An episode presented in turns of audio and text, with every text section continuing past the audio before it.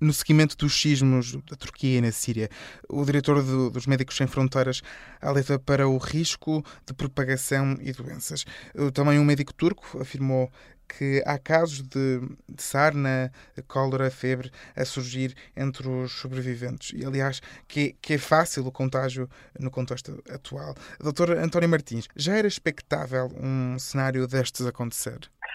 Hum, na verdade, sempre que temos um cenário destes, uh, uma das coisas que nós já contamos que acontece é efetivamente esse aumento de, de doenças transmissíveis. Uh, principalmente, primeiro, porque temos áreas em que as pessoas vão ficar mais concentradas, há desalojados, há uma sobrelotação dos espaços e aumenta então essa transmissão de doenças, principalmente as que são transmitidas pessoa a pessoa. Uh, por exemplo, neste momento, segundo o relatório da OMS, também está um surto de cólera na Síria, uh, que é algo que também pode ser exacerbado agora com, com estes sismos e com esta destruição toda, uma vez que as fontes de água potável que existiam podem também uh, estar cada vez mais contaminadas. Portanto, isto é algo que estamos sempre alerta para que possa acontecer e que deve ser eh, logo desde o início controlado e ao mesmo tempo eh, vigiado para que não se perca o controle a este tipo de doenças. E qual é que é o, o cenário mais preocupante que está a ser vivido? É, é mais na Síria do que na Turquia ou é em ambos os países que, que está muito grave?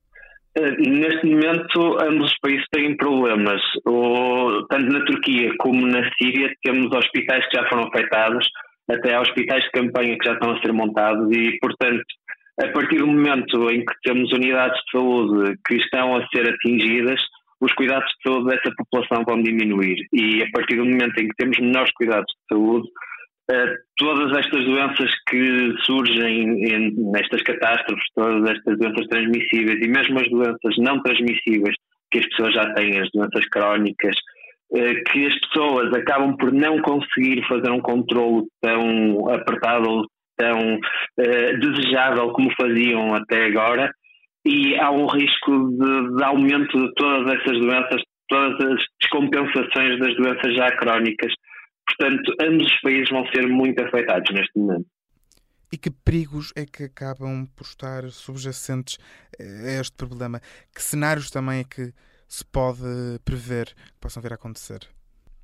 Pronto, aqui neste caso, lá está, era como eu estava a dizer, temos uma destruição de, de tudo o que é fontes de, de, energia, vias de comunicação, fontes de água potável, até de saneamento, alimentos, etc.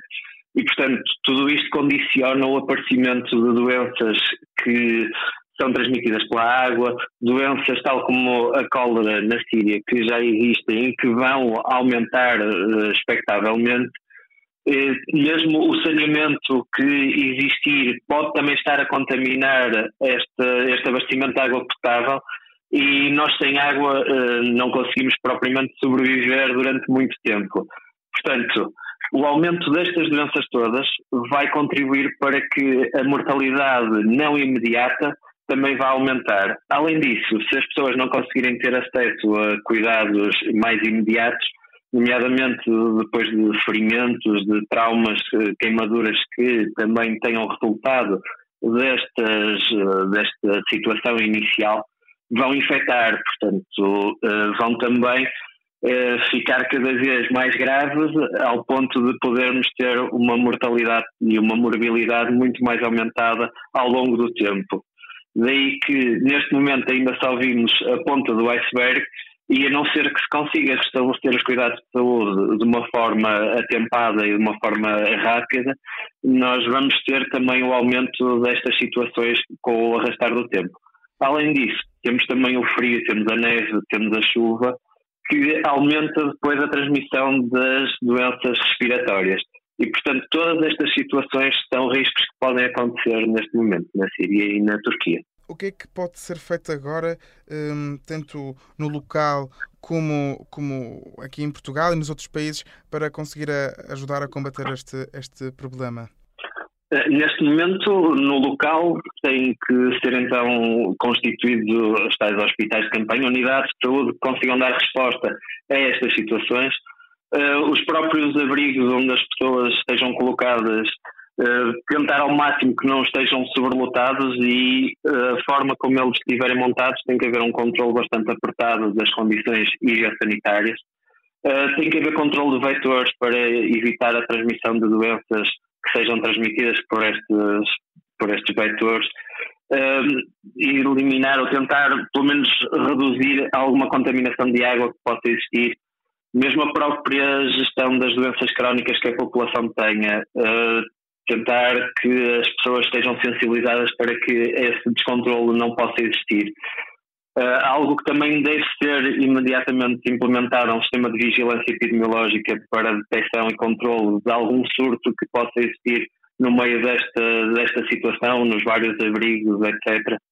E, além disso, um, ter todo o apoio que, que consigam ter em termos humanos para conseguirem prestar estes cuidados a essa população.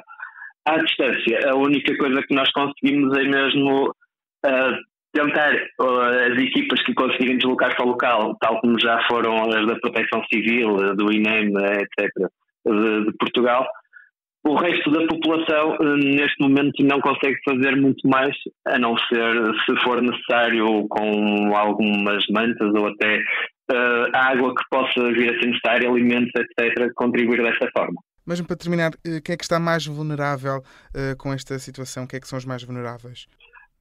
Neste momento, crianças e idosos são sempre os mais vulneráveis. E depois, todos aqueles que já tinham comorbilidade ou que já tinham doenças graves são os primeiros a serem afetados por estas situações. A partir daí, esta é uma situação também que provoca algum descontrole, desequilíbrio no próprio corpo. Portanto, Uh, mesmo com o frio, com tudo, as pessoas acabam por ter alguma vulnerabilidade acrescida. Mas principalmente os mais vulneráveis, ou seja, crianças, idosos e os que têm algumas comorbilidades já mais graves.